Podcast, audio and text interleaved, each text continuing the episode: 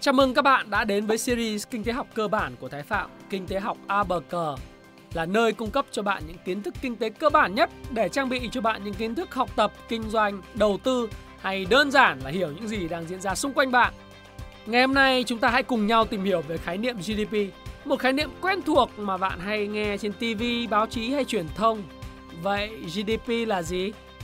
GDP là viết tắt của Gross Domestic Product, có nghĩa là tổng sản phẩm quốc nội.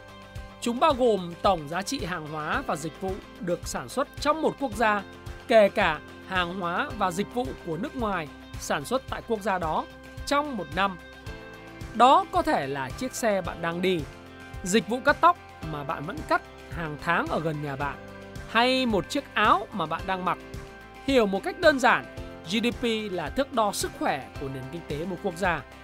Nếu một quốc gia với GDP cao có nghĩa là tất cả mọi người trong quốc gia đó đang làm việc rất tốt có phải không nào? Thật ra thì không phải như vậy đâu.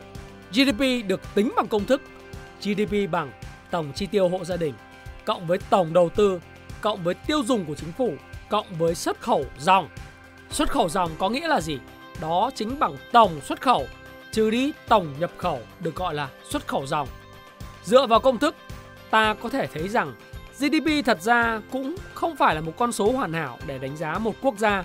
Chẳng hạn như GDP không nói lên được rằng người dân của quốc gia đó có hạnh phúc hay không phải không nào? GDP cũng không thể hiện được lượng của cải được phân bổ trong nền kinh tế. Ví dụ, một quốc gia mà 1% dân số nắm giữ 99% tài sản thì liệu số liệu này nó có thể hiện được trên GDP hay không? Dĩ nhiên là không. Dù tổng GDP của nước đó bằng với nước B nào đó khác nhưng của cải được phân bổ đều hơn. Tôi nói thí dụ như là số lượng tài sản 99% này được phân bổ cho khoảng tầm 50-60% số lượng dân số chẳng hạn. GDP đồng thời không thể hiện được mức độ ô nhiễm môi trường. Nhiều xe được sản xuất hơn, GDP tăng lên nhưng đồng nghĩa mức độ ô nhiễm tăng lên mà cũng không thực thể hiện trong GDP. Do đó thì GDP là một cách để đo lường về sức lao động về năng suất lao động của một nền kinh tế nhưng nó không hoàn hảo. Một số hoạt động dịch vụ khác tạo ra giá trị cũng không được tính vào GDP. Chẳng hạn như nếu mẹ của bạn chăm sóc đứa con của bạn thì nó cũng không được tính vào GDP bởi vì khi mà mẹ của bạn chăm sóc con của bạn bà không được trả lương nhưng nếu bạn gửi con của bạn cho trường học thì số tiền mà các cô giáo kiếm được từ bạn lại được tính vào GDP.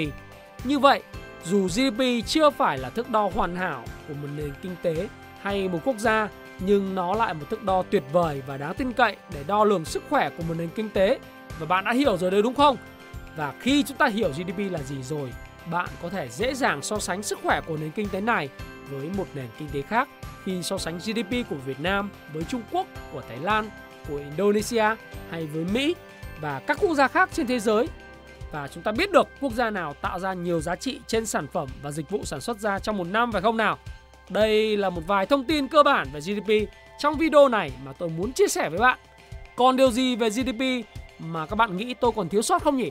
Nếu các bạn thấy thiếu sót thì hãy comment ở phía dưới cho tôi biết và hãy cho tôi biết bạn muốn tìm hiểu các chủ đề tiếp theo về kinh tế là như thế nào, đặc biệt trong series Kinh tế A bờ cờ như thế này. Và xin chào và xin hẹn gặp lại các bạn trong những chủ đề tiếp theo. Xin cảm ơn các bạn rất nhiều.